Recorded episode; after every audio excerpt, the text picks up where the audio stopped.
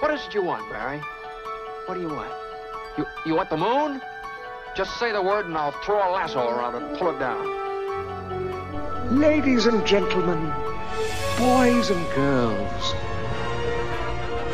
dying times here.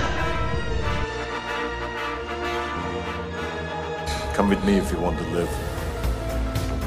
That's it, man. Game over, man. Game over.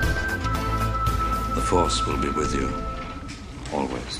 Ladies and gentlemen, welcome back to 20th Century Geek. I'm your regular host, Scott Weatherly, and today I'm joined by a special guest. I'm joined by Ria Corrigan. How you doing, Ria? You okay? I'm good, thank you. Yes, um, I am going to be annoying and say it's Carrigan. Carrigan, I Yeah, apologise. but don't worry, everybody gets it wrong because it's a made-up name, so that's why. My boss at work still calls me Corrigan. Okay. I, will, I won't be that, uh, Carrigan, I will keep it at that. All names are made up. Let's be fair. well, that's very true. Yeah. um, Ria, you've joined me today for uh, now. That's what I call, and this time we're going to be talking about slasher films. It's Halloween. Yes. We've got Woohoo. we're getting a real dirge up. The, the retro nostalgia is kicking in. We've got Halloween Kills coming out. Uh, I'm going to see it on Friday. Boom. Oh, are Which you nice? By the time this comes out, I'll have already seen it. We've got Chucky, the new uh, TV series on Syfy, coming out. I think starting again on the 15th. We're recording this on the 12th. Sorry, and this starts on the 13th. And next year, on in January, January, I think might be even January 14th, we've got Scream, although it's Scream Five, just Scream. Uh, the trailer, the trailer dropped again today. It's 12th, of- 12th of October. The trailer dropped today. So slasher films are sort of making their way back. Um, so I wanted let's talk about slasher films. Let's talk about Yes, slashers. love it. Um, first things first, let's go back to the very beginning. Let's go all the way back uh, to those hallowed days. What, what are your thoughts on where do slashers come from? Well, so this is a question I was going to ask you, which is Mm. do you believe that Psycho is the first slasher film? Uh, it's interesting. I think 1960 is the start, Yeah. but but I think I think uh, Psycho is accompanied by Peeping Tom. Yes. Which I is think- a film I hate, which I know is terrible as a horror fan. I hate Peeping Tom. Do I Hate think- strong. I don't like it. Yeah, it's not. It's not a fun watch. No. you don't go, oh, I'm going to have a beer and watch Peeping Tom. Yeah, yeah. Of the two, I'd rather watch Psycho. Yeah, agreed. um, I think Peeping Tom's homework. uh, There's a reason that pe- people don't know what Peeping Tom is. That's true. Um, for listeners, should, should we give a quick actually? Because everyone everyone knows who what Psycho is. 1960, and um, Alfred Hitchcock. Uh, you know Norman Bates, The Bates Motel, all that sort of thing. Um, Psycho is an American film, British director. Uh, Peeping Tom's a British film, It is, yes. and it's about a photographer. Uh, uh, it's been years since I watched it. I know I've been watched it. It's a I was really dreading that you were going to be like, Rhea, you uh, wrap it up. And I was like, I've not watched it since I was about 18 because I think Yeah. it's rubbish. He's a photographer that basically stalks women and, and utilizes that to kill women. It's akin to like Maniac in in some respects, which is obviously a much more Uh, graphic yeah, film from the yeah, 70s. yeah. um, or the early 80s. But um, yeah, that, that's where I think it sort of starts. I think so. I think that's fair enough. And I think that the 60s really started with the idea of the slasher or the lone killer Mm. and sort of a woman surviving, sort of like the final girl trope. But I think it didn't come into what I consider like more pure, although I hate that term in horror, um, like pure slasher films and or genre, which is really the 70s, which I think people had a lot more fun with. I think it's a, a lot more serious in the 60s. And then we move into the 70s. And, you know, obviously, you know, it helps with Halloween and Wes Craven and, and all of these sort of things. That's always going to, you, you know, there's always going to be, sorry, John Carpenter and then Wes Craven Mm. coming on a bit later. Um, you know, that there's always going to be fun in there, right? Because they are fun directors and filmmakers. But I think, yeah, the more slasher in its purest term is probably 70s, 80s. And then obviously we get to the the scream era where we again start having a lot more fun with it. Yeah. One of the things, and this is something, again, I haven't really done masters of research on these things, but I was I was actually researching something else. This is this was actually for a thing about monsters. But one of the things I found interesting, the term serial killer and the sort of the associated psychosis that goes with it was that wasn't established until like the, the mid 70s. I think it was like 74 Really? or 75. Yeah. Uh, uh, if you've seen the there's a program on Netflix called Mindhunter. Um, yes, great, great program. yeah, and that I mean that's based on the fact. Like the Yes, guys, yeah. the, the guys that did that sort of like you know they interviewed all these these these killers and termed the, the, the phrase serial killer, and then built this sort of uh, profile, this model up for these characters. And I, I, I want in my head, can we, is there a correlation between certain things? Like, um, there are milestones in, in in America that seem to have rocked the nation, and one of them is the Manson murders, sort of like 1969 really put a stop to like the hippie movement and sort of enter, you know, you get into the gritty 70s, and that's a big part of it. But also, if post that, you get the recognition of serial killers, and at the back of it, you start to get slasher films, you know, like, uh, early ones like Black Christmas, um, Halloween, and all these things, and the, but and all the char- like you all the killers, there's no fun in them, is there? There's no camp. Yeah, um, to begin with. And I, I don't know. I just find that quite interesting that the seventies weren't campy yet in when it came to these sorts of characters. and I guess sort of I think there is something there, and I'm not great at this sort of stuff mostly because things just fall out of my brain. But you know, I think there's definitely you know we see we see it with Romero's zombie films, don't we? You know that they're off the back of things that are happening in in America, political movements, the way society's changing in America, and I wonder if slasher films are the same sort of thing. So what was happening in the 60s and 70s? So got the hippie movement, women, feminism, slasher movies, it's always a woman being stalked by a man. Yeah. And you know, if she's not a virgin, she gets murdered. If she is a virgin, she survives. So then, then I, there's going to be somebody who'll know this much more knowledgeably about me, or probably, or maybe you as well, um, Yeah. and will say that yes, that's exactly what it's about. But there's got to be some sort of connection there, hasn't there? That Yeah, you make a really good point, es- especially that thing around feminism. Because in, in weird slasher films get this sort of, uh, and don't, don't get me wrong, these, this thing exists, but there's this sort of like cliche or trope that people often talk about. Oh, the bimbo that's just running around with the boobs out getting hunted. You know, yeah, but th- that's like one of the, you know, maybe one of the characters. There's always, you know, and excuse the terminology, but there's one slutty character. but there's always the the, the virginal, intelligent one, the Laurie Strode or the Heather Langen, you know, the her um, Nancy Thom- Thompson, those sorts of things. you always get the the the final girl. That's been the sort of the. But you're right in that it's this sort of weird thing about sexual promiscuity, though, isn't it? Out, out of the 60s of sort of like free love. You know, yeah, well, now free love and the use of drugs results in Jason Voorhees coming to cut your head off. mm, mm. Um, we want to go back to those conservative 50s values of no premarital sex and, you know, uh, those those you know women that are women that sort of thing. yeah, Uh, just saying that reminds me. I don't know if you remember Harry Enfield. Women know your place. yes. God, Harry, that's it. We must be the same age. Yes. Because I was like, that is very much my generation reference. but you know that, and it must be because you know it's especially when we get to the 80s. So who was the president in the 80s? Reagan.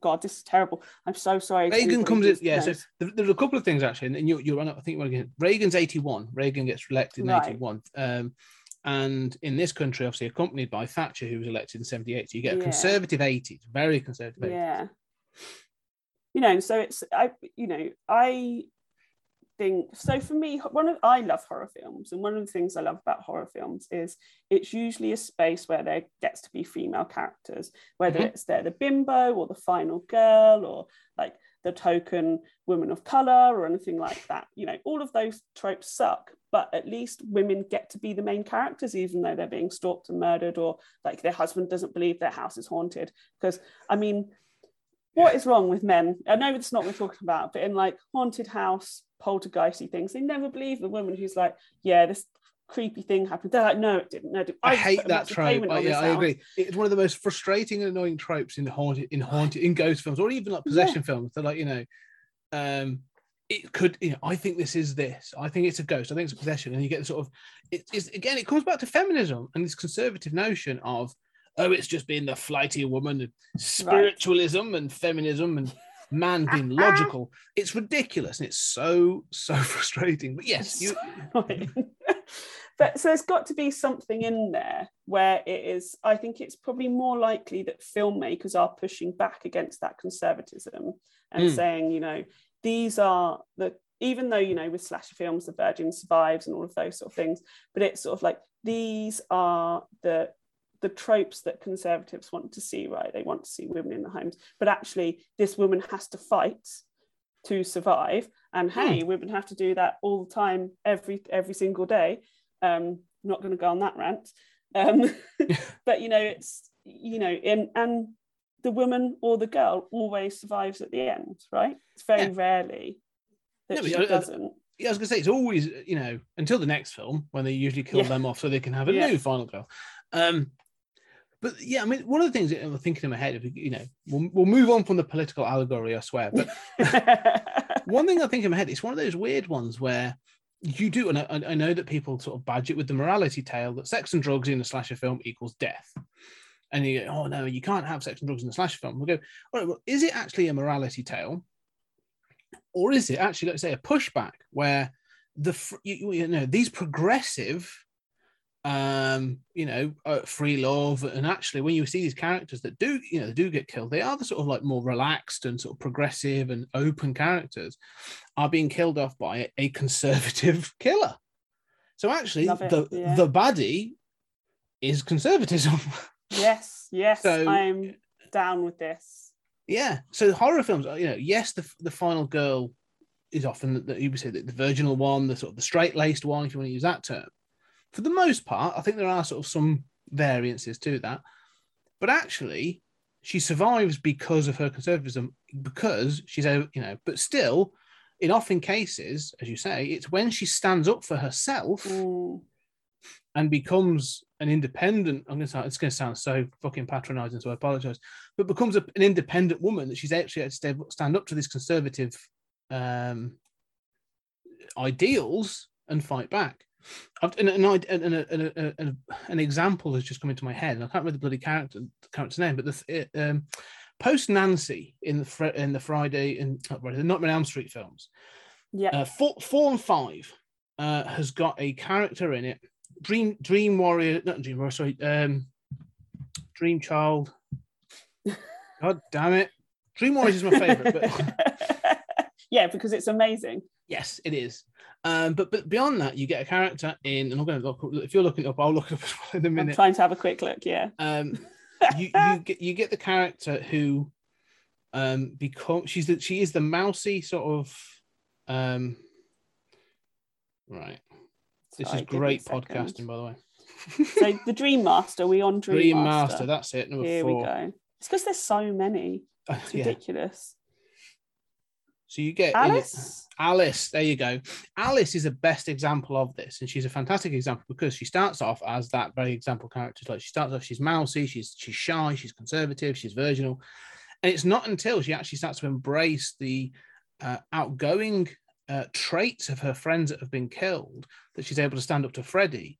And actually, in the second in a second one as well, in Dream Child, it's again that those traits that keep her strong about fighting. And, and Freddy is definitely a conservative uh, oh, uh, killer. 100% yeah, And and so yeah, no, I think I think we're onto a theory here. I feel a dissertation coming on.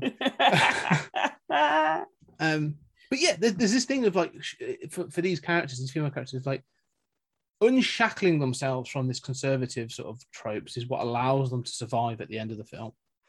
yeah absolutely i'm in agreement and and i think that's where it can become really disappointing in the sequels where the the the final girl or even like when it's a new final girl she doesn't it's not that she doesn't live up to what she did in the original or the first one it's more that i often feel like the character gets completely thrown out Yes, like and, and we see that with the Halloween films. So I'm rewatching all the Halloween films. me too. Um, yes. Um, and Halloween 2 is so, I mean, who is Laurie in that film? I, I did a quick review for Popculars and I'm like, she literally just flops around in a bed for half of the film. Yeah, she And did I'm look like, at some drug-induced coma for that massive yeah, part it's of it. ridiculous. And it's like in the first one, you know, she's she is sort of, you know, she doesn't have sex and stuff like that, but she knows who she is, right? She's a very strong character. She's got strong beliefs. You know, when it comes to when um, Michael's attacking them, you know, she's protecting the children, you know, which in itself nowadays is quite tropey because it's the woman must protect the children, Mm. but back then wasn't. And you've got to, I think it's important to remember that when it came out, you know. And she's very much like, I am not going to let she knows something's wrong throughout the whole film. I am not going to let this this killer kill me and these children. I am going to survive, and she's really Mm. strong. And then you get to like the second film, and she's just flopping around in a bed. And then you get to obviously um, uh, the third one isn't in the same sort of timeline, but then you get to the fourth one, she's just like abandoned her child. And so on and so on, and then we finally get to sort of like H two O and the, the more remakes, and Yeah. you and you they have to bring her back to being that strong character because they can tell they've just completely lost that way with that strong female character storytelling throughout. And it works. That's why I mean, because I like H2O. I do. I Um, love H2O. I think it's a great film. I think it's great fun. Yeah. It, it- yeah. One of the, look, let, us talk about Laurie Strode because I think she's an interesting entry point for a lot of this. Because you're right, in the first film, I mean, she's she's the prototype for this. I mean, and again, we also know that Jamie Lee Curtis was the original Scream Queen. She went on to do all Yeah. kinds of bits and pieces. Um, Terror Train. It was yeah, no Terror Train. It's um got Prom Night, which is all right, and then she did one. on- She did one on a train, which I watched and thought was dreadful. um, but, you know, it's, it's all swings and roundabouts. But yeah, H. Laurie Strode, she, you know, they, they don't know what to do with her. And it, it's clear that this, this they obviously built themselves into a corner. Firstly, by making a Michael's sister. Spoilers for anyone who didn't know that from 30 years ago, 40 years ago. Um, she she becomes this sort of like anchor point for the film, uh, for the series. And they can't get away from it. Like you say, they bring back for H2O, and she's a much more resilient character. She's got the trauma, but not Yeah. it's not like a brazen trauma.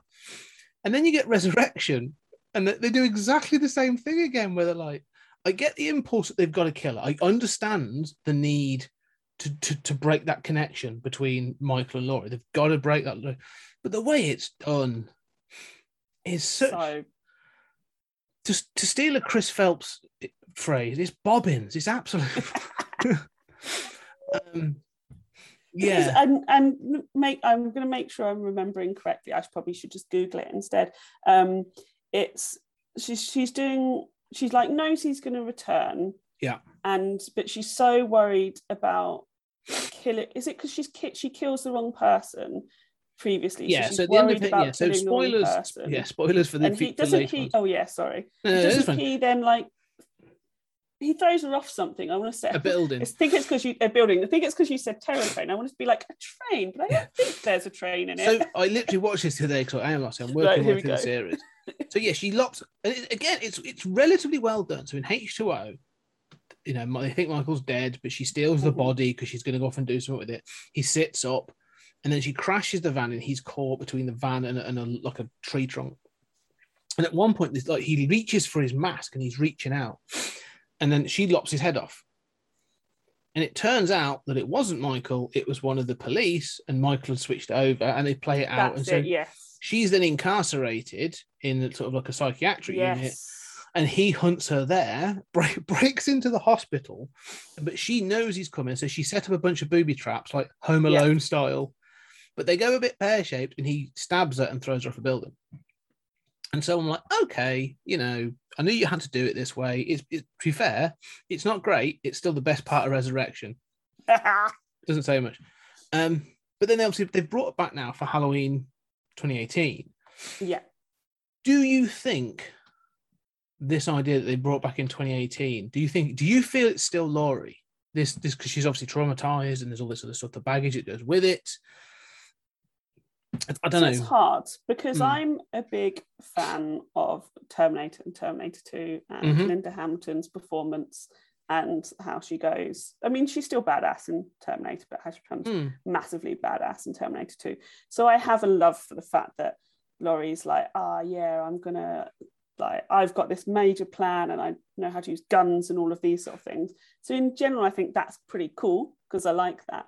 But also, I think I do think some there's there's something missing from what Jamie Lee Curtis brings to Laurie Strode in the first film. Mm. Like, you know, I know her acting's not amazing in it, although she is an amazing actress. Mm. Um, you know, and I know that you know when we get to films like Scream, we see um, Neve Campbell doing. I mean, I think she's outstanding in that film. I think she's absolutely wonderful. So we know that there are young actresses who can do it better, but she brings something so genuine to the role in the Yeah. first Halloween and something so authentic. And I know we use that word a lot these days, but I actually think she does.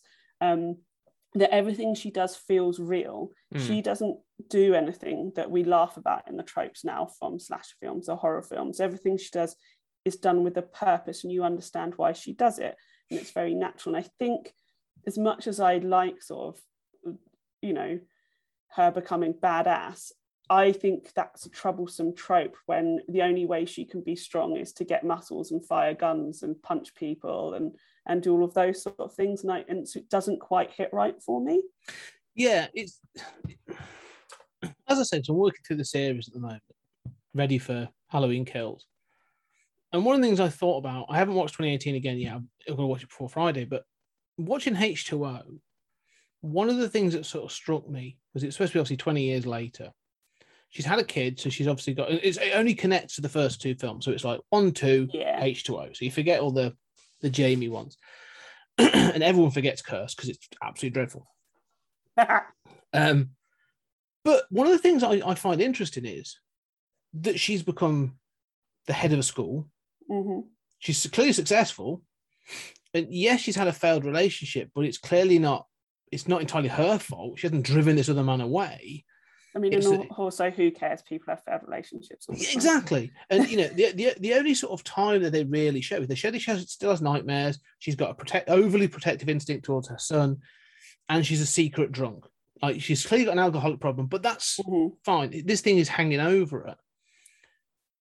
But with, like you say, but she's sort of because you get Sarah Connored up for 2018, it, it feels a bit like. And that because that only responds to the first film. So 2018 is, Yes. is a sequel only to the first film. And so I'm like, 40 years later, and you you are now sort of determined that you know the boogeyman's not going to get you. And I'm like, it- the one thing I'd say is again, it, it comes back to this thing of like when you watch 78, the, the original, compared to sort of things that go on today, and this is the problem with the, the real world today, like, you know, there are knifings, there are shootings, there are mass knifings and stuff going on. And when you watch that first film, you're like, yeah, no, it's, it is, it's a real, it would, for a small town like that, it would be a major event. Would it still be a tr- as much as, as a trauma Mm, 40 years on. Like she finds the bodies, but she doesn't ever actually see anyone killed. And so it feels a little bit overplayed. I agree. Like, you know, the 20 the 2018 response to it. Like, you know, yeah, she's she's basically ready. She's more she is prepared for the return of the T1000 rather than Michael Myers. absolutely. And if none of the other films have happened, why is she that prepared? Yeah. It makes no sense. no, it feels like a, an over just you know, an over response to something. And if you just wanted to make a film of Jamie Lee Curtis going around kicking a serial killer's butt, then just make that. Don't make it Halloween. Yeah. Like Yeah, I would, I would happily go and watch that any day of the week. So just make that for me. I will give you all my money, and it'll be amazing. I agree. Uh, you know, I, that's, not, to say- that's not say I don't like 2018, it's, but it, it, it is. It does definitely feel a bit like I'm like, nah. The Neve Campbell response, like you say in Scream, um, the Sidney Prescott response feels more, Mm, um, more authentic. We use the word authentic, but more legit. Like she becomes a, a, a, a is it, a crisis counselor because she's obviously gone Yeah. through it, but she secludes herself. That makes total sense. All right, yeah, Yeah, you're going to you separate yourself yeah. off, and you're going to sort of become a crisis counselor. and I feel the bit the same with Nancy Thompson in the, in the Freddy film. So she becomes a dream specialist or a sleep specialist, and she takes the the, the the you know the medication to stop her dreams. Right? There's that those seem more responsible, um, maintaining that female strength without being you know, becoming Rambo, basically. Yeah, exactly. Yeah, and and I do think that is one of the things that works well in slasher films. That especially in the more modern ones, that you see women using different types of strengths to survive. So you know. I hate when people say intelligence is a strength. I mean, it is, but it's so cheesy when people say it. But you know, using that, using you, you know, and again, Scream's a great example. You know, using they know the world around them, so they use that to survive. Um, yeah, sure, you know, they're strong, but they're not super strong. But you know, it's sort of like even though um, uh, Tatum, Rose McGowan character's called Tatum, Mhm. right, gets killed, you know, she's like, right, I can get out through this flap in the garage door, right? Yeah. And it's and it's stuff like that that Well, let's be let's be fair. Rose McGowan could have got through that flap. I'd Yeah. have been screwed. To be oh perfectly Oh my honest. god, me too. Absolutely, me too. I would not. I'm like, this is one of the reasons I have to get fit because I'm like, one, I want to be able to run away from zombies, Yeah. and two, if I am running away from zombies or serial killers or whatever, I need to be able to fit into the smaller spaces because I can't do that. Um, but you know, it's it's a different, and I it's a different type of them understanding their situation and the world around them. It's not just punchy, punchy, kicky, kicky, shoot a gun. Mm. And I think that's why they work better, especially when we see, and I, you know, we see all these sequels to horror films, which I tend to watch them all, although I can't remember they all meld into they all meld into one, where it's it's more about upping the violence or upping Yes. things that happen to characters. And actually the better the better what's better and what works in the original is often that they are in situations where they're having to use their brains or ingenuity, Ingenuity, to get yeah. out of it. Yeah. Mm. Well, that's where sort of like, despite some of the you know aging special effects, like the end of um, A Nightmare on Elm Street works. Yeah. Yeah, like Nancy forms a plan. She's like, yeah, Yeah. I've got his plan. I, I- was able to bring his hat out, you know, and so I'm going to bring Freddy into the real world, and then I'm going to basically Kevin McAllister his ass, and and, and uh, I, don't like the t- the final ending, which is like, you know, I don't believe in you anymore. I, I think that's a bit that bit makes no sense, but the fact that she does step up and she's like, no, yeah, yeah, I'm going to have all this stuff that you know, I'm going to basically turn the real world against him is great. It's, it's a really good, you know, um, um, like solid approach. Like, yeah, that's what you would do. Like, you know, no one's going to believe you. You've got to take this on, so you're going to come up with a plan. So, Yeah. And it, and it's always them having to do it mostly by themselves, whilst like usually the men in their lives flap around being useless and getting murdered. like they're like, I'm not going to get murdered because I'm not useless. Yeah. And sorry, men. No, not sorry, men.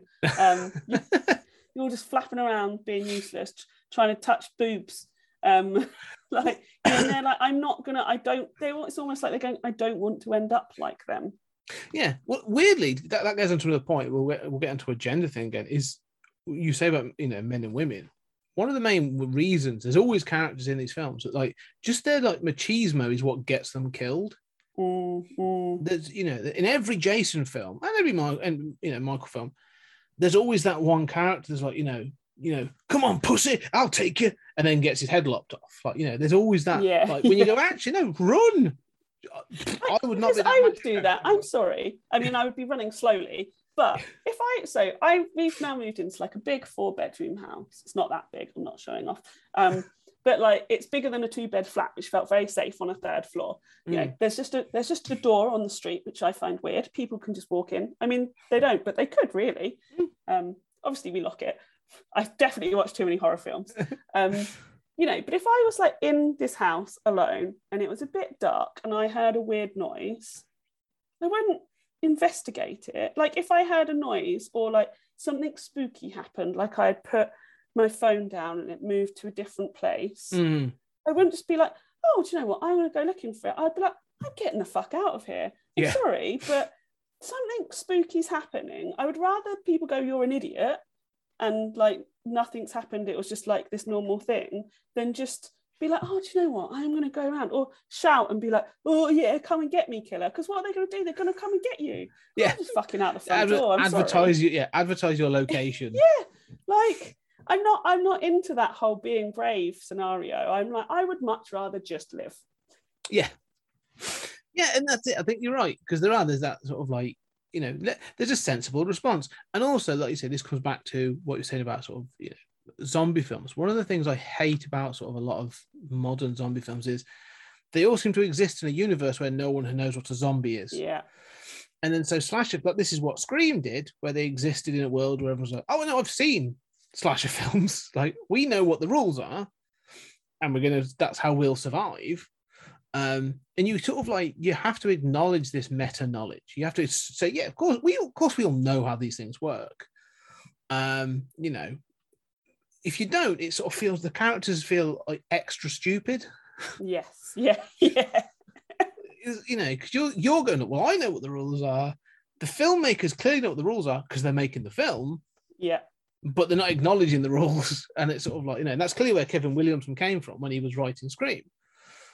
Um, but yeah, no, I tell you let, let's let's we've been talking about the the the, the victims because because there's Yeah. a transitional point and I, that, that I want to get to.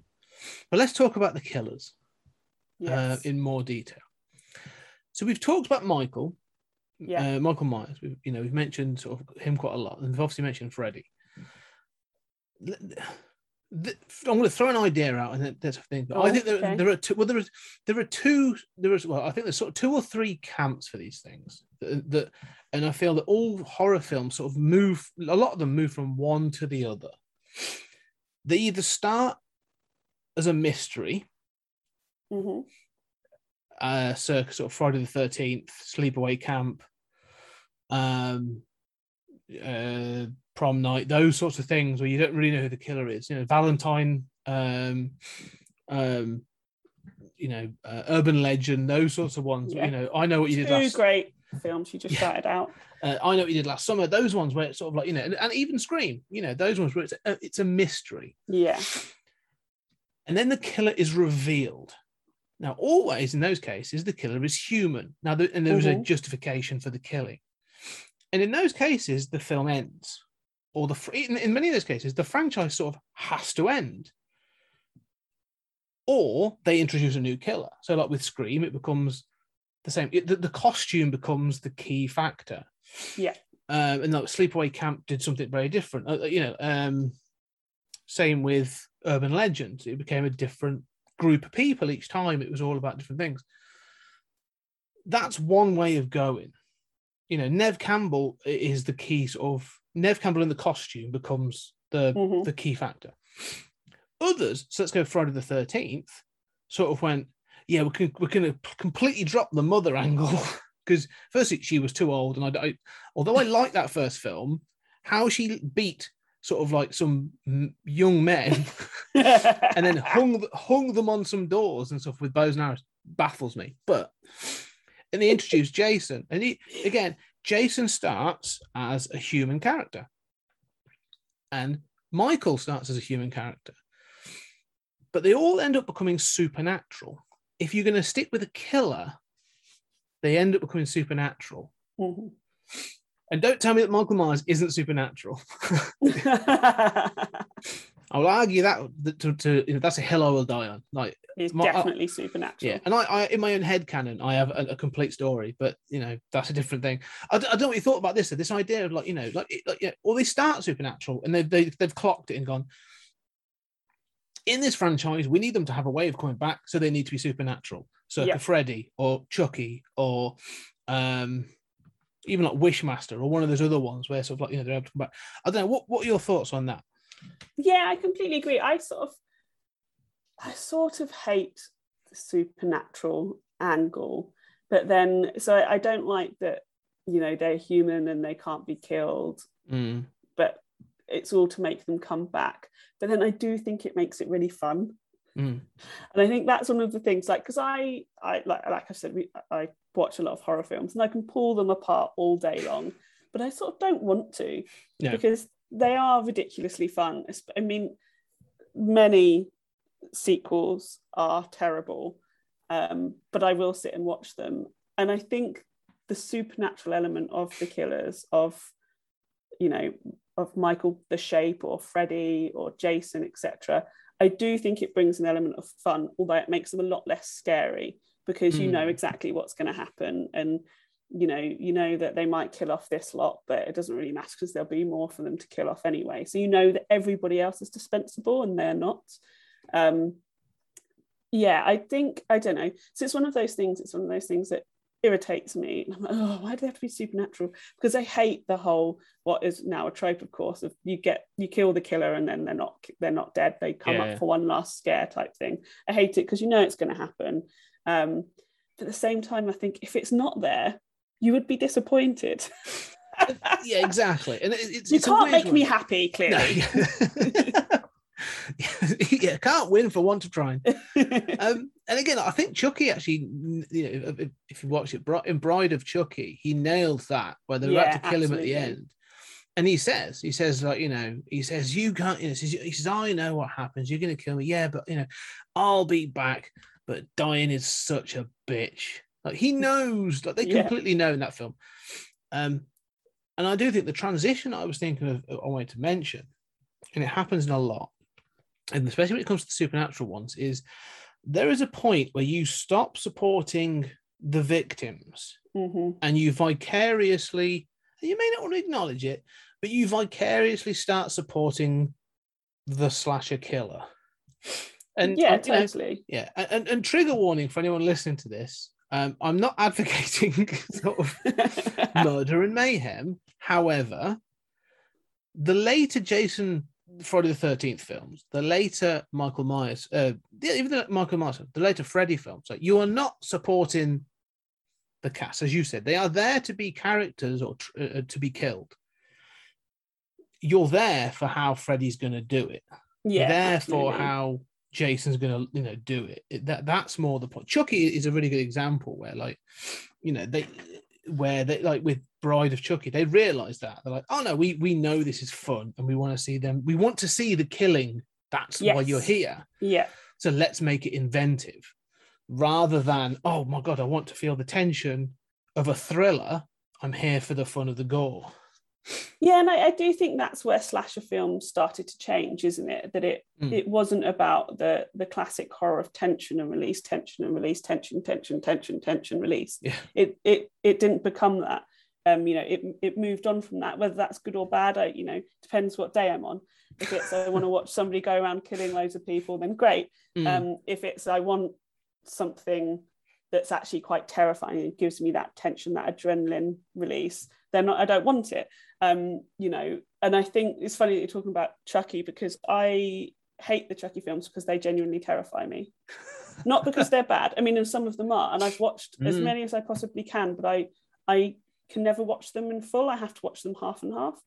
I can do it in broad. I don't really get scared by anything because I've got two older brothers who made me, didn't make me. They watched horror films around me Yeah. when I was very young, so I've sort of watched lots of stuff I shouldn't have done. I don't find things particularly scary, but I don't like anything with dolls. I find Mm. I don't like that at all. And so Chucky for me is genius Mm. horror. And that's very personal because I find Chucky brilliant and I find what they do with it, especially later on when they get so self-knowing, so referent, so self-referential. And I, I really enjoy that. But I cannot watch them because I find him absolutely terrifying. No, I, I, do- I, I will admit something. So, um, I saw the first Chucky film came out in 1988. Child's Play, uh, the first Child's Play film, and I'm a I'm a massive fan of the Child's Play films. I absolutely love Yeah. them. I love Chucky. he's probably one of my favorites. But that first film is again, it comes to this mystery thing. It becomes the there is the Yes, mystery element yeah. to it. You know, again, it's it has the supernatural. it- well, It starts with the supernatural. I mean, it opens with a voodoo ceremony for God's But the sake. supernatural works in those films. Sorry to interrupt. no, no, no, go but I feel like that's where those films get better with Yeah. age and as they go along, even when their sequels are terrible, because because everything from that first film's so knowing, yes, but not in a, not in a disrespectful to the film or the audience way. It just knows what it's doing as a film and it embraces that. And I feel like that carries on through the rest of them Mhm. because it's got such a good blueprint for the rest of them. Sorry to interrupt you, Carrie. No, no, you're you're right, and you I totally agree, and I think um, that's exactly what it is. I mean, you know, with with with Chucky in particular, like they can have all kinds of fun. Like they know the thing is that Don Mancini, the guy who wrote it, like you know, originally he wanted it to be taken serious. Like he was all about doing this serious thing. It was going to be a comment on commercialism and this idea, you know, this idea of the um, the fad toy at Christmas. It was going to be a comment on that. And then as they did it, they were like, "Do you know what? It's a, it's a doll chasing a kid. Like, you know, it's a bit. There is a campness to it." Um, and so they lent into that, and I, I'm so glad they did. Um, you know, I mean, again, and it helps when you've got like Brad Dourif, who's, who clearly knows what film he's in, and he's give, and gives Yeah. Chucky an absolute charm and charisma. yeah, Um, that's But- so creepy. oh yeah, yeah, but I mean, the, the, I don't want to go like and that scene and that scene, but there's a, there's a scene in Chucky when like he's after he's going after Andy Barclay and he's going up the lift in uh in the in the elevator. He's been kicked about. He's got a, a cigarette burn on his face and all that kind of stuff. And they get he's sat in the lift being doing his Toy Story bit, pretending to be a toy. Mm-hmm. And there's an older couple uh in the lift, and as they get out, the, the woman looks back and goes, "Ugly doll," and you just hear this voice go, "Fuck you." And it's just there's little gags in it that are just really good. But the moment I watched it very young, I think I watched. Um, I remember watching one when two came out. oh wow. I remember being seeing it when when I think two came out in 1990. Remember around that time. Um, and I watched it on video. And again, as you say, certain I had I didn't have older brothers, but I had a friend who had older brothers, and they were like, "Of course you can watch this video. That's you're clearly too young for." Um, and I watched that, and the, the bit that I love now um, uh, is the whole scene when she when when she sees the batteries. And the thing that bothers me most as well is the mom in Child's Play is also the mom in um, Goonies. Uh, and you know, I've, obviously, oh, yeah. So yeah, so I've seen all these other things. I'm like, hang on, I don't like this. But she finds out the batteries are. Uh, he doesn't have any batteries in, and the head spins round. And he says, he says, some, um, "Hi, I'm Chucky. Want to play?" And she drops him under the sofa. Um, and then she pulls him out, and she's like, you know, she starts shaking him, and she's like, "Come on, talk, talk, dad, dad, damn it." And he just goes, ah, like Chucky goes mental at her, starts kicking. He's like, "Fuck you, man!" railing at her. And when I was a kid, like I was like 10 watching this oh thing. my god. And it, yeah, I me and my friends like there, oh, don't like this, don't like this. Like proper freaked me out and stuck with me for ages. But it like you say, it works. And I think it obviously works because the special effects are great. Yeah, it's so they're pra- good. so practical special effects. Um, I can't remember the guy's name, and I'm really sorry. But I actually, when I first started doing 20th Century Geek, I interviewed the guy who who was in the Chucky outfit. No. Yeah, yeah, he played Howard. He played Howard the Duck as well. So I got to talk to him. God, that is Um, amazing. But you're right. Like Chucky works because it it knows it's camp. Um, but yeah, we'll get we'll get into Chucky because obviously there's something else I want to mention. We'll talk to. But again, like Freddy's you the want me to be more terrified? Why mean? We'll, we'll get we'll get back to well, let's get, let's get to it now then actually because Child's Play has an interesting history, and I am going to be talking a bit about this on, on the Patreon. But Child's Play three, Oh, okay. Child's Play three. I've Child's Play probably 3 seen it. You're gonna have to remind me of the plot. okay, well Child's Play three, Child's Play three. This is actually this is outside of the film. I don't know if you remember this because you and I are about the same age. So Child's Play 3 released in 92, 93. Um, was released when he goes to army camp. So uh, uh, Andy Barclay goes to army camp or an army school, military school, uh, played by the kid who pl- who plays who was in Lois and Clark. Um, but and Chucky follows him there, uh, and it has all this stuff, and it ends with Chucky being thrown onto a fairground uh, ride, has his face chopped off, and all of stuff. And that's if that Yes. results that results in obviously the the the, the fucked up disfigurements that happen Yep. for of Chucky. However, it was very closely linked with the killing, the tragic killing of Jamie Bulger. Yes. And I remember the absolute outrage at the time and all the sort of press of like, you know, ba- it was banned. It was banned in the UK for about a year. Ban it. All these films need to be banned. Who'll think of the children and all that stuff. and, you know, you say about the real killers, you know, the real people and stuff like. Do, what, you know, do you ever think that like there's a responsibility that if it's too real, it's a bit too close to the bone or I, so I think it depends. So I'm not sure this is the space to talk about the James Bulger murder, but I don't believe that media uh, can i think you if you are already that way inclined you're going to use media as an excuse for the, re- Mhm, for the mhm. reason that you did things but i do think so i have issues around um so you talked about earlier the manson murders there's a whole load of raft of films that come out which i think are really exploitative Yeah, I think especially, you know, there's one like called like Wolves at the Door and things like Yes. that. And it's actually something I dislike about Once Upon a Time in Hollywood. I hate that it's a story about a woman, but the woman's not centered. It's about Mhm. all the men around her. And I actually find it quite offensive. yeah. Just, just to be clear, that's just a Tarantino film. Yes, yeah, I mean, yes, obviously. But I think, you know, he made so much of it and they make so much of it Yeah, yeah. about um how Sharon Tate's in it. It's about Sharon Tate. And then they have her in there and she says about three lines and that's about it. Yeah. To, And it's to- about to- these yeah. men who just randomly happen to save her, right? Yeah, Ugh. to, to clarify, that's exactly what I mean by uh, uh, when I say a Tarantino film. I know it's a Tarantino film, but my point being, like, every Tarantino film seems to have like a female character that should be more central, but has a male cast around her. Yeah, considering he's he's a man who says he loves women, maybe just center them Yeah, occasionally. just their not feet. I think he just likes their feet. Yeah. Very.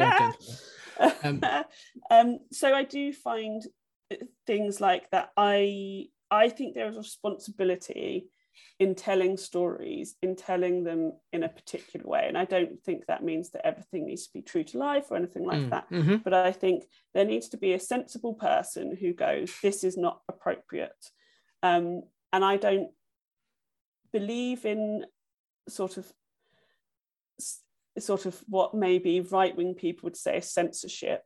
Um, I don't believe in that, but I do think there needs to be guidance and responsibility on, you know, what is available for people. Now I've watched a lot of horror films, as we talked about, and I watched them far too young. I don't feel like it's had any negative effects on me, and I actually think it's fantastic because I I think they're brilliant. Um, but I would do because I've seen them lots.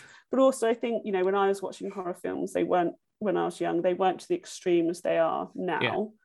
Um, and I think that that's one of the biggest, being one of the biggest issues with horror films. It's been it, how extreme can we go, and that's why I really like this new raft of of filmmakers that are coming in and. And it's not about it's t- about telling actual stories, you know. Mhm. I'm talking about like Ari Aster, and you know we've got films like like the Babadook and Raw Yes. and and the Witch. I can't remember the the guy who did the Witch and all of those ones. Sorry. Um, you know, I think that they are they understand horror and Mm. how it's not about lots of. Although I like gore and stuff like that, it's not always about all of that. Which I think there's a there's a real area in the 2000s where we forgot that as a society, and it was all Yeah. just about stabbing people.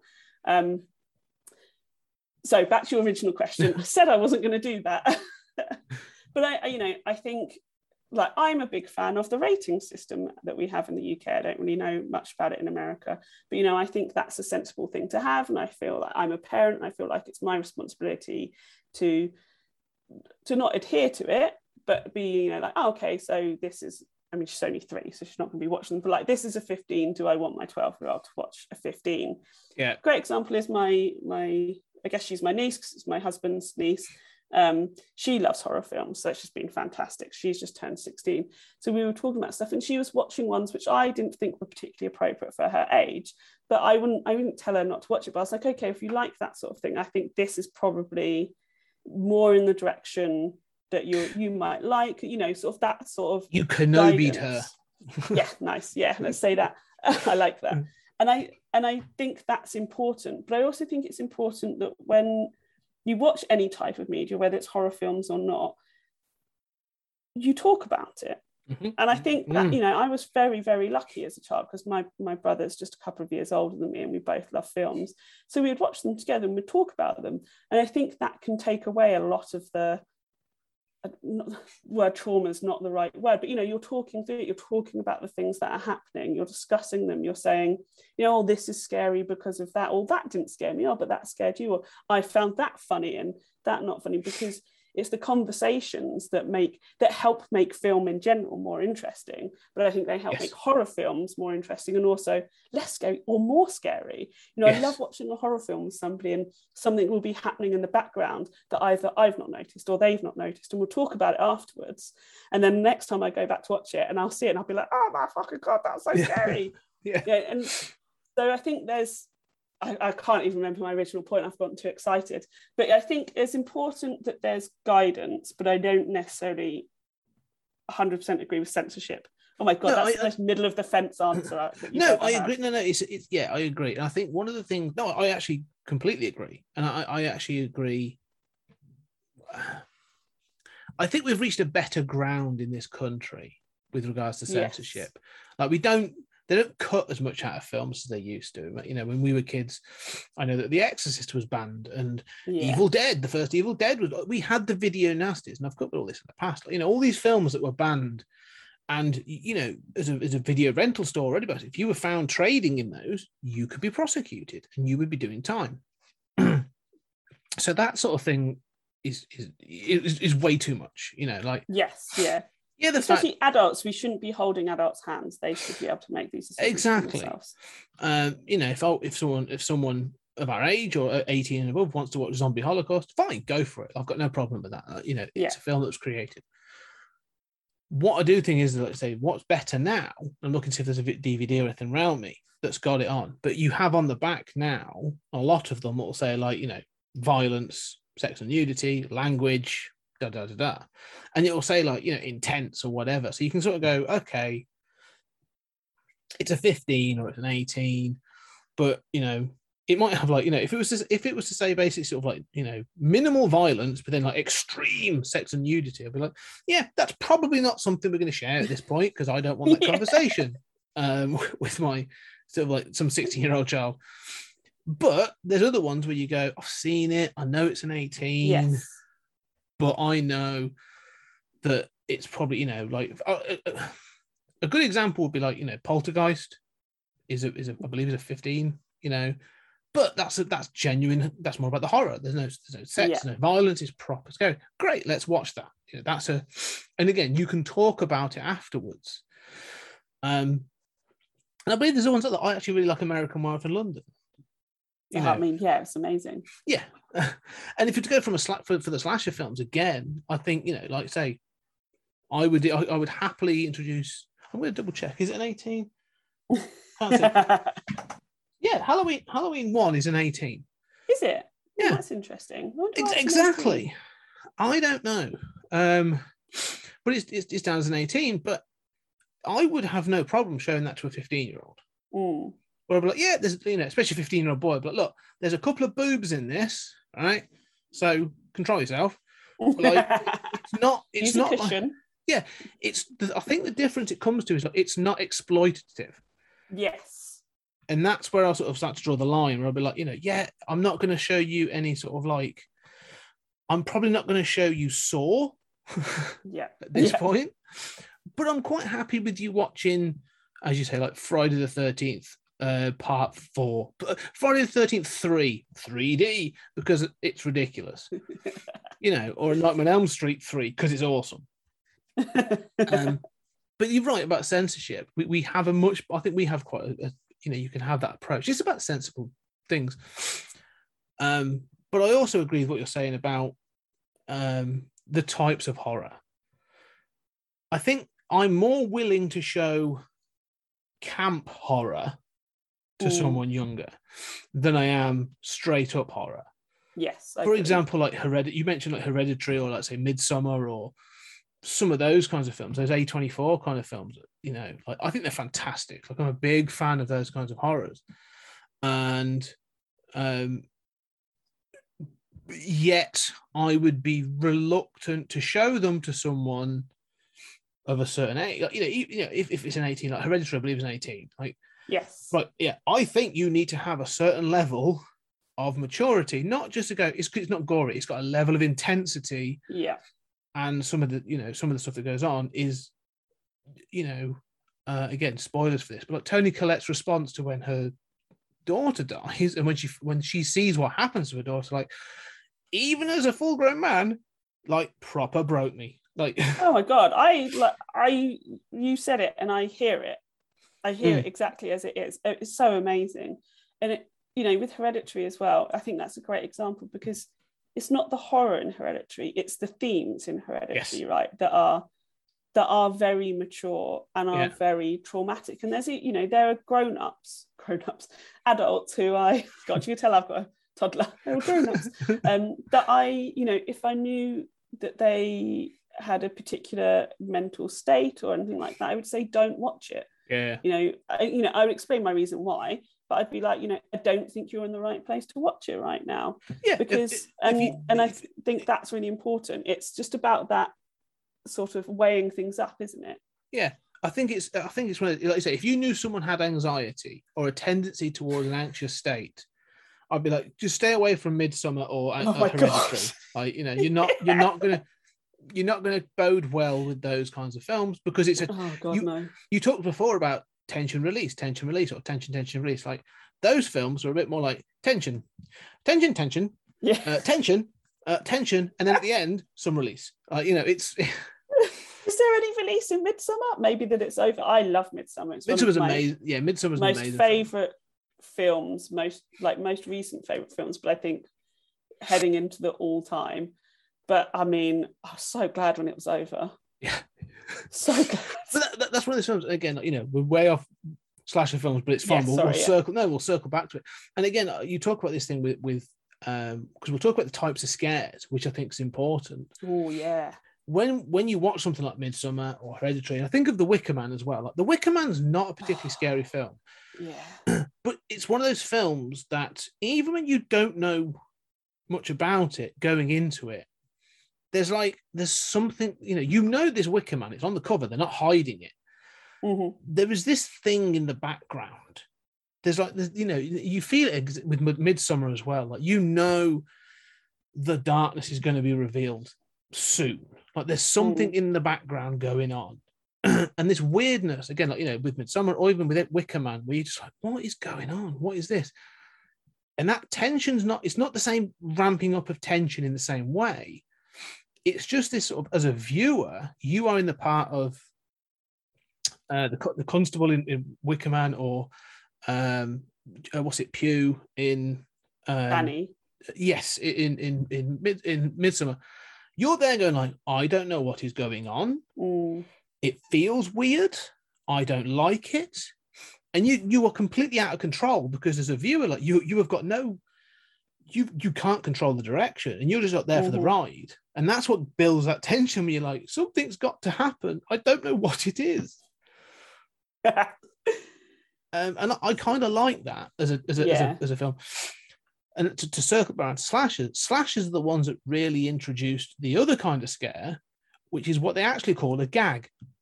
Mm. So in, in the industry, you know, you go, behind the scenes information, they refer to it as a gag because it literally is. It's a, a got a punchline. The scare it was Yeah. a punchline. It's a jump scare. Um, and, and when they're done well, they're very good, and when they're when they're overdone, they're terrible. What's Um, a slasher film that's had a, a proper scare for you that's really due to jump scare type stuff? Mm. I'm trying to think, really. Um, when you know when you talk about sequels, like there's there's very few because you, you you're Yeah. there for the you're there. They're, they're not there for jump scares. You're there for the the gore. Um,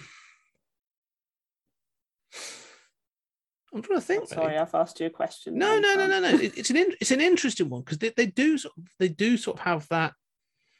Um, you know, the, the jump scares are the thing. I think I think the first Nightmare on Elm Street's got a couple Yeah, that when I was even now I watch yeah, and you're like, oof, that one got me.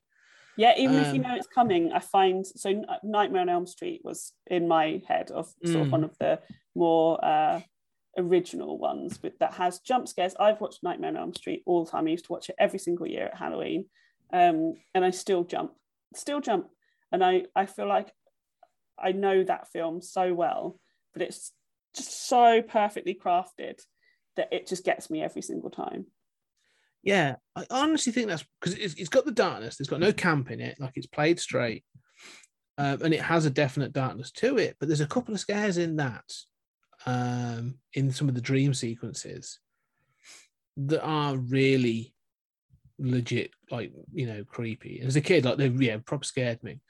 Ridiculous. Um, even I'd even say sort of like. I mean, t- two is its own thing, and I think it one day it's worth exploring because I, I actually kind of like Nightmare on Elm Street too. I think it's got uh, it's got some good kills in it. It's got some interesting concepts. It's obviously been accepted now as a queer film, which is great. I think it yeah. fully embraces that. Um, three is probably the last one that has some legit scares. Beyond that, up to new new nightmares got some interesting bits in. Um, but three three has got some good stuff in it. Three is just terrifying. Yeah, yeah. I don't watch three that often because I, I find it genuinely unsettling. I'm trying to think that there's there's t- there's a couple of bits in three. Unsettling is another good is a, is another good one. Is that sort of again that tension of like wh- who's going to Mm. die? Um, and again going back to sort of Halloween, the first Halloween has got that, you know, in spades, because obviously he's the sh- you know Michael Myers is the shape. He sits in the background, and one of the most iconic scenes of all time for me at least I say is, is that picture of like Laurie Strode. She's sort of on the landing. You know, she's just been cut. She's sort of, and the the white face comes out of the shadow, Mm. and it's like you know, it's not a jump scare, but you are there going like, run, just fucking run. Um, and, and that's the kind of thing I think that is really cool and played really well. Um, and it's but that's very different to uh, like say a Nightmare on Elm Street, which which really leans into that sort of like um the gore and it- more like horrific scenes rather than scares. Um, but one of the ones I think I think it's in four. No, sorry, I think it's in three. I remember myself is it's finally revealed like Freddy's conception. Uh, and they tell the story of his conception of how he's the sort of the bastard son of a thousand maniacs or a hundred maniacs, and how um, the nun that was Laura Krueger was trapped in, you know, that horrible pit of, a, of an Mm. insane asylum, and then over over the holidays, it's not they're not even going to like blunt it. Like, yeah, it was over the Christmas period, and she was repeatedly Happy. Christmas. Yeah. Um, and it's that again, like when you sort of find that information out, you're like, wow, like that's really um damaging. Uh, um, so yeah, uh, it's weird how sort of like you know, I think, you know, they, again they get panned for jump scares, and they are there definitely, but they're sort of like the least scares, aren't they? Jump scares. Yeah, yeah. Um, I mean, there are, there's a well executed jump scare is great. Yes. You know, you you know, you you jump and you laugh, and it's brilliant. You know, Paranormal Activity, although not slash films, amazing Yes. jump scares. Um, but then there's people like my other half who hate jump scares. Like it's so he he doesn't watch horror until quite recently because I'm like, there's Mhm. new, there's a lot of new horror that's that's coming out. Watch it. There are some occasional jump scares, but you know, don't don't worry about it. It's not the sort of jump scares that you're thinking of. But I do feel, but so for him, I wouldn't necessarily show him Nightmare on Elm Street or Halloween Mm. or any of the Freddy films. Or I mean, I've never shown him the Chucky films clearly because people that, that I find them terrifying, um, because he's not going to have any enjoyment in it. But I Yes. do feel like they originate and not in a bad way uh, the the tension and release horror and i think other people do it in different sometimes better sometimes worse ways you know like we talked about paranormal activity and um, sort of like insidious and stuff like that. They Mm. have jump scares but they're quite different. I think but nothing beats a good slasher movie jump scare Yeah. done well. Like nothing beats it. It's great. You feel you you're so in the moment. Even when you know it's coming you're so in the moment. You get that laugh afterwards you know and you you're, you sit there and you go oh you fucking idiot. You knew that was coming and it still made you jump. And i think that's what makes so many of the original slasher films and then some of the newer ones you know like scream like one i'm going to talk about which is your next and stuff like that Mm, that's what makes them good because yes. that that pure essence of that excellent jump scare that's not there just i mean it is there to make you jump but it's not there just to make you jump. No, I, I, do you know what? I- one of the ones I've- think the way you've described it there has reminded me of one that worked for me. The first time I ever saw Scream, the opening of Scream, Mm, and you're opening with Drew Barrymore, who in '97 when that's first came, when, well, you know, I think it was at '97 when Scream came out. yeah she was less of a thing. I think she'd, you know, she was sort of, uh, she was a known commodity, but she wasn't like a superstar. I think she sort of brought, came back up after that, really. She had Charlie's Angels and so on and so forth. But that opening of like the phone call and everything, and you're like, right, this is, this is, it is tense. It's, it's creepy.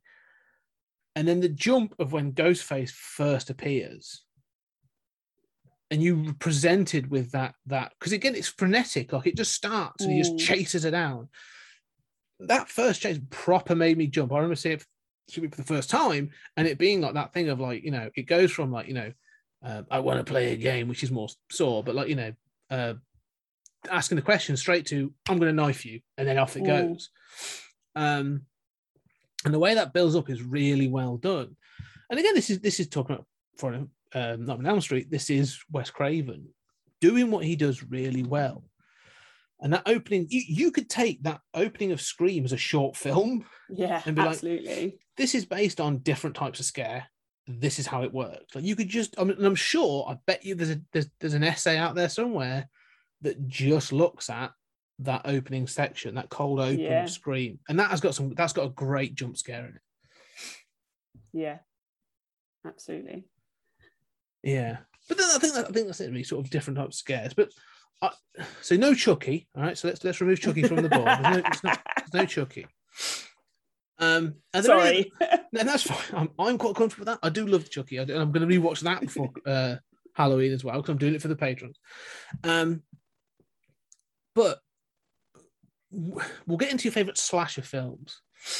But are there any other sort of like the odd ones, obscure ones where you're like, yeah, this one's great. It's like one off, like this weird one, or are there- any sort of like odder ones that you think I've never really watched the sequels, or I caught this one, or I don't really know. I guess to, to talk about that, I think it's interesting to uh, think about what you consider a slasher film. So for me, I think it's probably what would I consider a slasher film? So all of the victims are human. Mhm. The villain, uh, it, you know, it's not an alien, it's not a monster. So technically human, even though sometimes they're supernatural. Um, or for you know, or for some reason indestructible. I think a slash film has to have a high body count, Mhm. like otherwise it's not a slash film. So when we were talking about it, I was thinking, you know, what what would I put in to my I've done like a top five slash films. And I was thinking, you know, is The Strangers with Liv Tyler a slash film? I mean, sort of, but is it really? No, because only what three people die in it, right? like- it's a home invasion horror, isn't it? Right. really? so i think that's really like so that comes into into Mm. count and then so great point you say home invasion is a home invasion film you know home invasion film isn't automatically a slash film because you said what sort of like a one-off and i thought of hush um Yeah, the mike flanagan film Yeah, is that good film. actually a slasher film you know yeah. Mm. It, it, it's like the, there's definitely like a like a um, a scale, isn't there? Like a, a Mm. diagram. Like these at the core, these are like the true slasher films, as you say. Like there, there's definite sort of criteria, sort of like probably young human victims. yeah Um, you know, um, yeah, uh, super, yeah, human but potentially supernatural killer. yeah Um, isolated is definitely a factor. yes that's great factor yeah Um, in this, in the sense of when I say isolated, I don't mean alone, but they are in a fixed location. So it's going to be on a, it's going to be on a, a, a- summer camp or yeah a street, or it's going to be you know you know in a building. yeah it's usually always in a- like small towns Yeah, it's it's like it's almost like this location exists and the outside world doesn't. That's what Mm. you know. They can't go outside of this, which is one of the other reasons um, I find that slashers struggle today is because of mobile technology. yeah where you go, in the days they didn't have that. Now they were just like bang bang. Yeah, we want an Uber because this place is fucked up. We're leaving. Um, and I think that's yeah, high body count or a very specific kind of body. Inventive kills, I think, becomes Yeah. a part of it. Like the kills Yeah. become a part of it. And then, like I say, then you, as you sort of move out to the outer sides, like you'll get ones that hit a couple of those or whatever. Like you say, I think I think say like the strangers and Hush, um, martyrs, those ones get you know those sort of ones that go. It's a home invasion, but it's still got that slasher mentality, or yeah, so is the Purge a slasher film? yeah, it, it hits some of the rules, But- you know and again one of the things i'm curious about is for, for the, i was thinking about this today is one of the requirements that the killer has a personal vendetta Oh, that's a great question. It's is it a personal vendetta or like something that's wronged them in the past, maybe? Because Freddie, you know, something wronged in the past. they have to have a motivation that links Mm. that motivates them like chucky's looking for a new body you know he, he has he Mm. has a he literally has a ticking clock to get into a new body freddie was wronged he was killed off by the parents of elm street uh, michael is looking to kill off his family apparently that's all a bit nebulous For some yeah some jason reason. jason is, is is you know believes that anyone that is on the campsite he's avenging his own death yeah. um you know and his, and his mother's death at that point um That's a scream it's it's avenging his always mother's they always yeah, Yeah. they always have a, a personal motivation Yeah. um so as you go through them even like the weird ones you know like, i don't know if you've ever seen silent night deadly night No, I haven't. okay well, i reckon they get weird but the first one i'll, I'll, I'll describe it for you in a bit uh but silent night deadly night like the one on the, the train I think it's called terror train possibly somewhere else with jamie lee curtis prom night when you Prom sleep Night, yeah. sleepaway camp Yes. all those they've all got this sort of like when it's revealed why the killer's doing what they're doing it's again valentine um uh, urban legends when when you, you know i know what you did last summer they've all got a motivation um as to why they're killing. I think that's an important part of it. Um i mean i'll throw in final destination. Is that a slasher film? Is death a slasher film? Ah, I mean, I like that. I was going to say no, but I love the idea that death is just like, I am going to bring some shit down onto you guys. yeah. Just be like, maybe Death's been watching some slasher films and has gone, this looks really fun.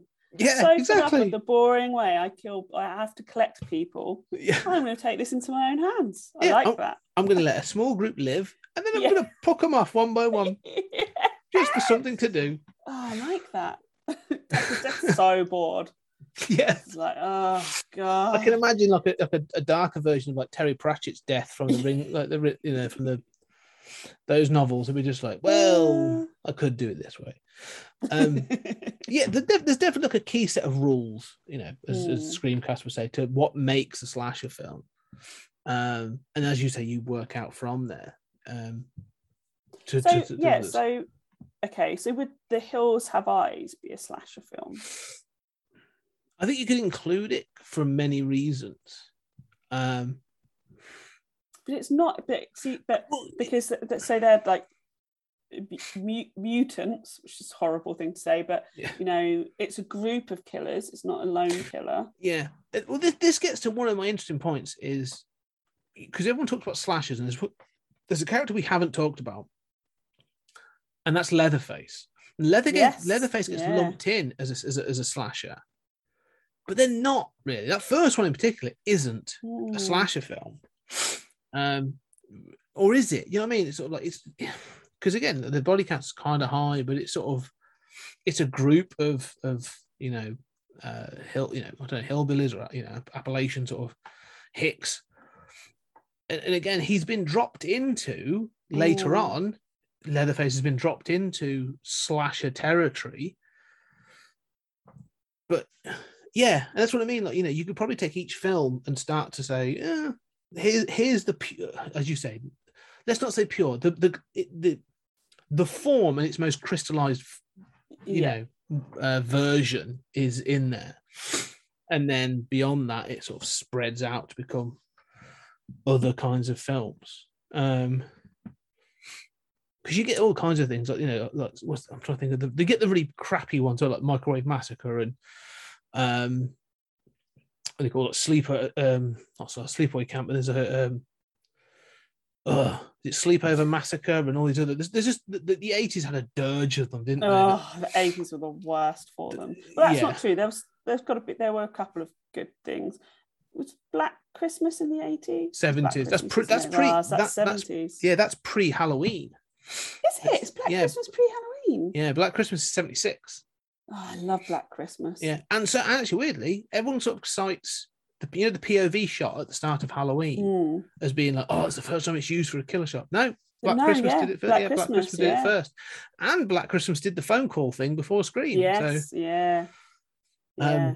yeah, that's an odd film. That is Black Christmas. Um, but yeah, I don't know. Slasher films, is, there's definitely a, a, a crystallized version at the center, and then you come out from there to be these other things. Um, but yeah, but I think they have to. Do you do you think it's time for them to come back though? I think they could come back in a nice, fresh way. Yeah. I think there's no reason why that can't happen. Um, you know, I think there are certainly ways that you could make them more modern. I've not seen, so I consider the original Candyman a slasher film. Um, I'm Mm, not sure. I'm not sure it fits in, but I'm saying it does. And I've not seen the the this year's version, the modern version.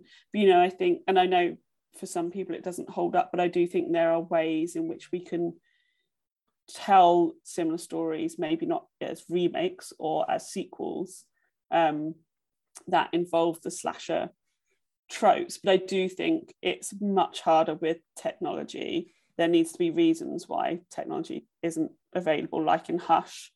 Um, yeah, you know, I think because it, I, and I don't think you can do the scream thing with it either, because I think technology still renders that, you know, the all-knowing, um, sort of all, you know, the, they're all knowing and scream, but I think technology still makes it impossible for the killer to be able to do anything. The only way you can do it is getting people isolated, right? So get them out into the cabin or, or anything like that, or you know, sort of.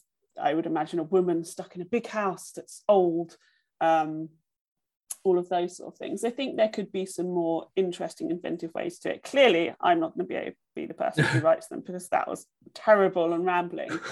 Um, but I think there's so, there's elements in there that shouldn't be lost. So Yes, I think there's I elements in, in slasher storytelling that's just really, really good storytelling Mm. and I think that can continue. As with all stories, you know, they all they all tend to have the same nub of things, and I think that can carry on. I don't think it should go the later Halloween film ways of you know the, the characters are strong and uses guns and stuff because I hate guns in slasher films. yeah, I, yeah, I agree. um, and they immediately take me out of it.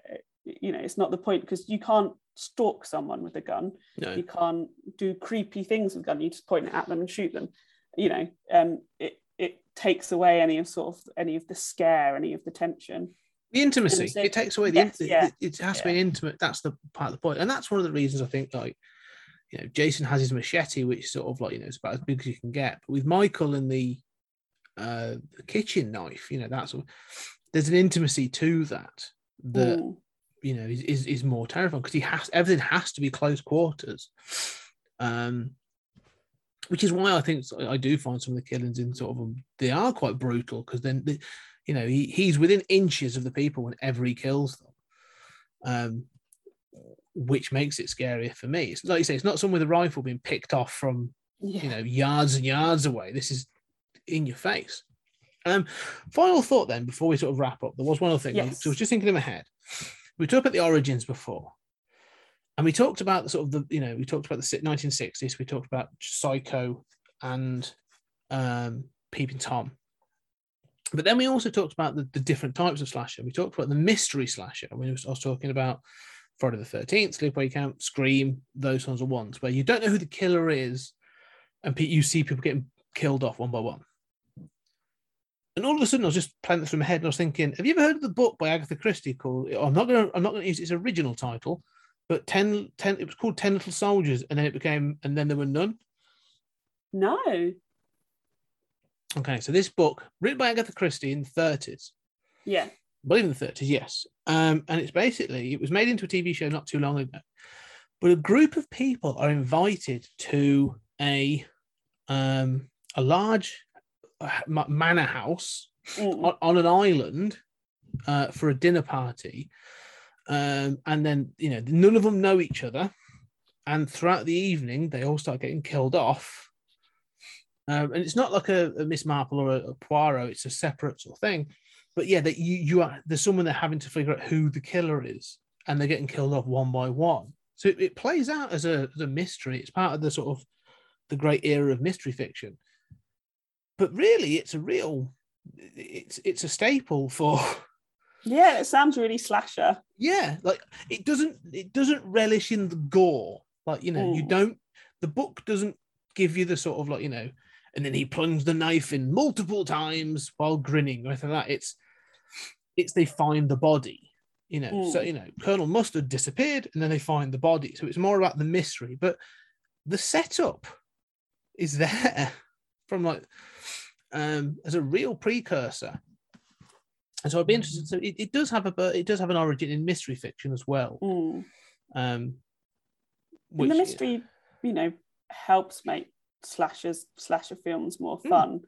So, you know, because you can have the gore of um, ah, what was that Eli Roth film from ages ago that was really Hostel. gory? Hostel, right? So you can have the gore of Hostel, right? So Hostel's trying to be a slasher but also be really gory and it doesn't work because there are killers as such so you can go and have all that gore and sort of try and fit into the slasher genre and uh, for me slash you need to have the gore but you do need to have that mystery as well because otherwise it doesn't you, you know for me there's no tension in hostel or anything like No. that you know? And i think that is maybe that's the most classic trope of the slasher film that it is that tension and release tension and release tension and release with a lone killer and a final girl. Maybe that's it.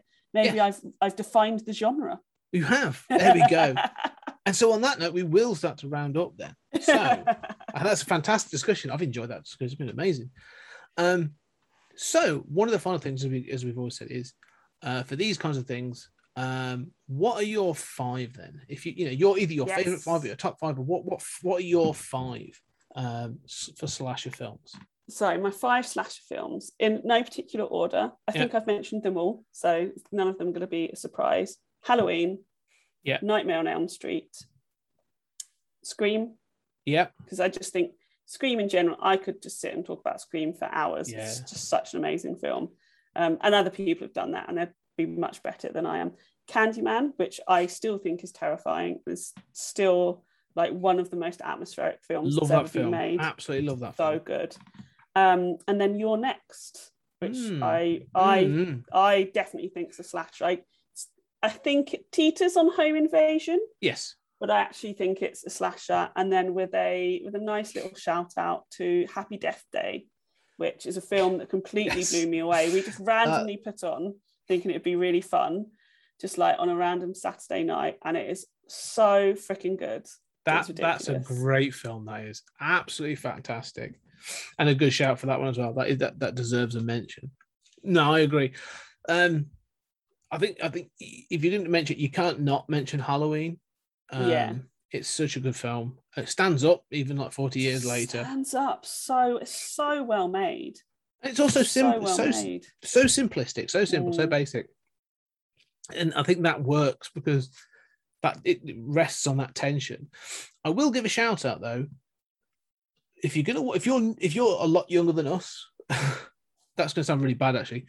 If you are younger if you if you are more used to a different pace, you have to remember that this is filmed in 1978. So you have to accept that the first sort of like 40 minutes or so is tension building and character building. Yeah. Like just go with it. Uh, so I'll call that out. Um, uh, for me, what was I'm, I'm going to mention for uh, Nightmare on Elm Street, but I am going to say Nightmare on Elm Street three. Um, just 'cause I love that film so much. Dream Warriors is sort of it's up there as a perfect sort of you know they're they're, they're captured in the hospital. It's a so great terrifying. but the group of kids are so good they're so charismatic Yeah, even even yeah. patricia arquette sort of you know is quite good in that it's freddie at his best it's the moment that freddie switches from being um really embracing the camp you know when he grabs uh, one of the killers smashing them into a TV and says, you know, welcome to prime time, bitch. That's the point. Everything changes. Um, I, I will throw out a, a Child's Play film. I think Child's Play Two actually is is I think slightly better as a slasher film than one. Wow. Um, mainly because it leans into the camp. It has Mm. a better Chucky. Um, it has it, it leans into the silliness. Um, it knows what it is, and the ending of that film is immense. So I love I, I love that. Um, I- I'm sort of sticking to the biggies, which I feel sort of a bit bad doing. But there's a reason why they are that though, Yeah, because they are, are so good. That's very, very true. Yeah, you are very true. Um, I think Friday the Thirteenth one. You know, again, before you get it's, it's it's the one mystery one I really like. Like it hasn't got Mm. Jason in. I get it hasn't got Jason, so I was just spoiling it for anyone, but it hasn't got Jason. but it works really well because it's so gritty and sort of you know it's it's again that encapsulation of it all. Um, and and and uh, any more Scream again is is is just again just a milestone of horror cinema. Like it, it changed the way things go. I think you can't ignore it. Um, and if I was going to introduce that to people, I, I, you know, to slasher films, like it's up there. You can't not watch Scream. It's like, Yeah. oh, this is where things changed for the 90s. Unfortunately, for good and bad, it introduced all the terrible ones that came with that came after it. But that's another thing, you know. But I will leave you with one, and I will recommend this thing because Halloween also did not only did Halloween introduce slasher films, it introduced us to the the holiday slasher film. Mm, So you get New Year's Evil, mm. and obviously Valentine is related to. You could do it. You could do a year. I don't know if there's an Easter one. That's probably a bit different. But New There's Year's got Evil. to be an Easter one. There's got to be. I am googling that after this. if there isn't, I'm writing one. Yep. Um, however, there is a franchise. It's got five films in it, and it's called uh, Silent uh, Silent Night, Deadly Night. And I haven't really watched all of them, but the first one is a Christmas-based uh, slasher film, and it's based around a small boy. Uh, when he's very very little, he's driving. He goes to see his grandparent, his grandfather, at a nursing home with his mother, uh, and the, the grandfather's like horrible to him, which has got nothing to do with the plot, but it sort of it makes him upset driving home, the car crashes, and a, a man, a drunk, drugged up man dressed as Santa, and please forgive me for this, but this is actually what's in the film, rapes and kills his mum in front of him. And it's bizarrely graphic in this film. Anyway, this boy then goes into sort of care. And then when he's older, he's released from care and he goes to work in a toy shop, toy shop on Christmas. And I forget what it is now, but something sets him off. Oh, he's made to dress as Santa. That's right. He's made to dress up as the Christmas as the store Santa, and it triggers him. And then basically he goes off on a killing spree, dressed as Santa, killing people if he deems them naughty. And when he kills them, he says whether they are naughty or nice. it's brilliant. It's madness. It's an absolute mad film. Um, it's actually it, it, it's worth watching just for how mad it is. Um, Is it proper just flip and just, you're just like, what is happening? This film's Oh, yeah, lost its yeah. mind. it's one of these weird films where like they clearly can't decide what the tone is. Yeah. So like when you get the whole sort of uh, the, the you know it's it's very 80s. I think it's 83, 84. Um, when you get the attack on his mother, you're like Jesus Christ, this is really graphic. This is really horrible. And so you're like, oh my god, this is gonna be some hard hitting, like proper horror film. And then you sort of realize, go, oh no, it's not. really, it's really not. Um, I'm not going to spoil anything, but it's seriously worth watching just for the the guy who plays it. Now, in the series is a series of four or five films, and each film's a different killer, but they're all Christmas themed. I haven't seen it, in this, but that first one, I recommend it to you. Just you you can pick it up pretty cheap.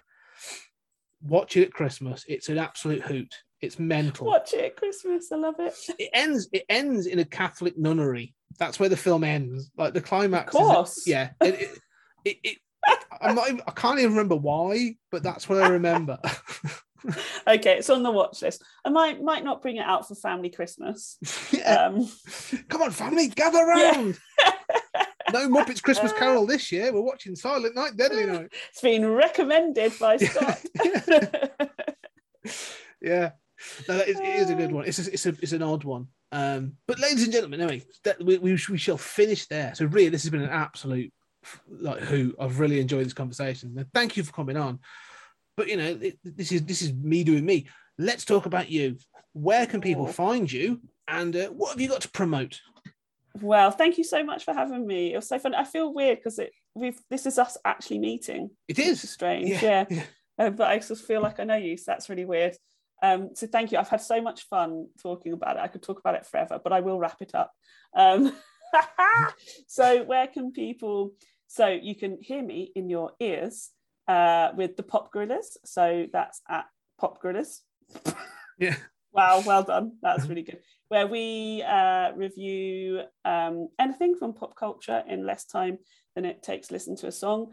If you're me, you use post rock songs as a uh, as a time limit for that because you've got a lot to say. So it can be anything up to five to eight minutes. Um, my co-hosts are much better at it.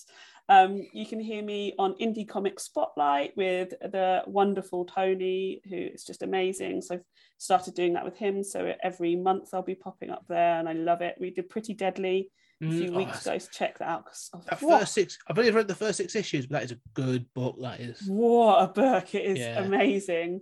Um, and I'm going to be in the next few weeks launch. You can hear my beautiful tones on something called Femme ou Film. I went for the oo. um, where I will be talking about films that are either have female leads or been made by women that were, let's say, unfairly maligned either at the time that they came out or, you know, if it was a female director and then it wasn't successful, it was the fact that it was directed by a woman. Uh, that it was not, you know, society said it wasn't successful, so she never got to direct again. All of those sort of things, of deconstructing films that are for women, about women, by women, whether they are actually good or, in my opinion, they are all amazing and feminist classics. Um, so that's going to be really good. The first one I'm going to be doing is with Tony, and it's going to be Josie and the Pussycats, and I've got a few amazing people lined up as well.